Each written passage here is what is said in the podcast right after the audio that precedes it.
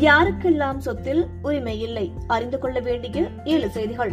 ஒரு பெண்ணுக்கு அவளின் பெற்றோர்கள் இடத்திலிருந்து வந்த சொத்து என்றால் அப்பெண் இறக்கும்போது அவளுக்கு குழந்தைகள் இல்லை என்றால் அச்சொத்தை அவளின் கணவன் அடைய உரிமை இல்லை.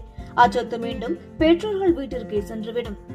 வாரிசு முறைப்படி சொத்துக்களை பெற்று கூட்டாக இருக்கிற சொத்துக்களை ஒரே ஒருவர் மட்டும் தன் பிரிபடாத பங்கை வெளிநபருக்கு உடனேயே விற்றுவிட உரிமை இல்லை அப்படி விற்க விரும்பினால் முதலில் மற்ற வாரிசுரிமை பங்குதாரர்களுக்கு தான் இருக்க வேண்டும். தந்தையை கொன்ற மகனுக்கு தந்தையின் சொத்தில் பங்கு கேட்கும் உரிமை இல்லை கணவன் இறந்த பிறகு அவரின் தந்தை வழியே கிடைக்கும் பூர்வீக சொத்துக்களை விதவை மனைவி வேறு திருமணம் செய்திருந்தால் அந்த சொத்தில் உரிமை இல்லை இந்து மதத்திலிருந்து மதம் மாறிவிட்ட பிறகு இந்து தாத்தா சொத்து வேறு மத பேரன் அடைய உரிமை இல்லை ஆனால் வேறு மத மகன் அடைய உரிமை உண்டு.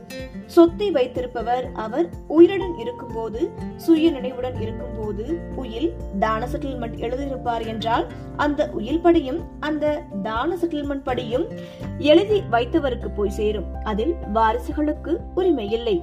மனைவி கர்ப்பமாக இருக்கும்போது கணவன் இறந்தால் கணவனின் சொத்தில் வயிற்றில் இருக்கும் குழந்தைக்கு உரிமை இருக்கிறது. ஆனால் வயிற்றிலேயே இறந்து பிறந்தால் அந்த சொத்தில் அந்த குழந்தைக்கு உரிமை கிடையாது.